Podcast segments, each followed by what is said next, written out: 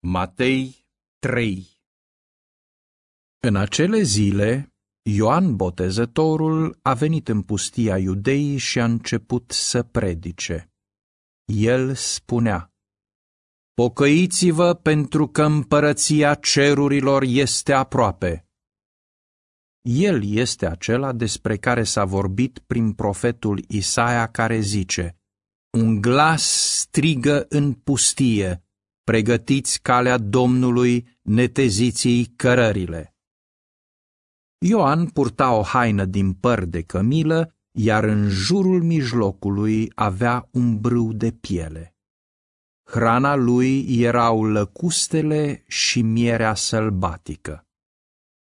Cei din Ierusalim, din toată Iudeea și din toată regiunea Iordanului au început să vină la el și, mărturisindu-și păcatele, erau botezați de el în râul Iordan.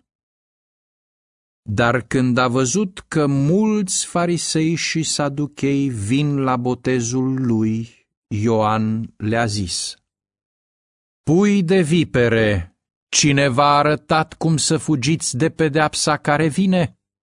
Faceți roade vrednice de pocăință. Să nu credeți că puteți zice în voi înșivă, îl avem ca tată pe Avram.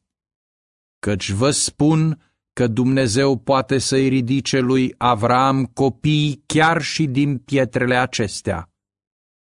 Toporul este pus deja la rădăcina copacilor. Prin urmare, orice pom care nu face roade bune este tăiat și aruncat în foc. Eu vă botez cu apă spre pocăință, dar după mine vine cel ce este mai puternic decât mine, căruia eu nu sunt vrednic să-i duc sandalele. El vă va boteza cu Duhul Sfânt și cu foc. El își are în mână furca de treierat. Își va curăți aria și își va strânge grâul în hambar. Pleava însă o va arde într-un foc care nu se stinge.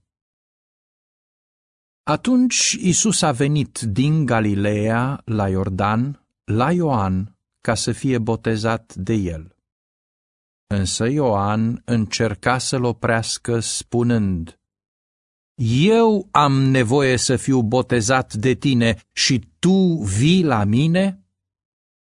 Isus i-a răspuns, Lasă să fie așa acum, căci se cuvine să împlinim tot ce este drept. Atunci Ioan a încuviințat.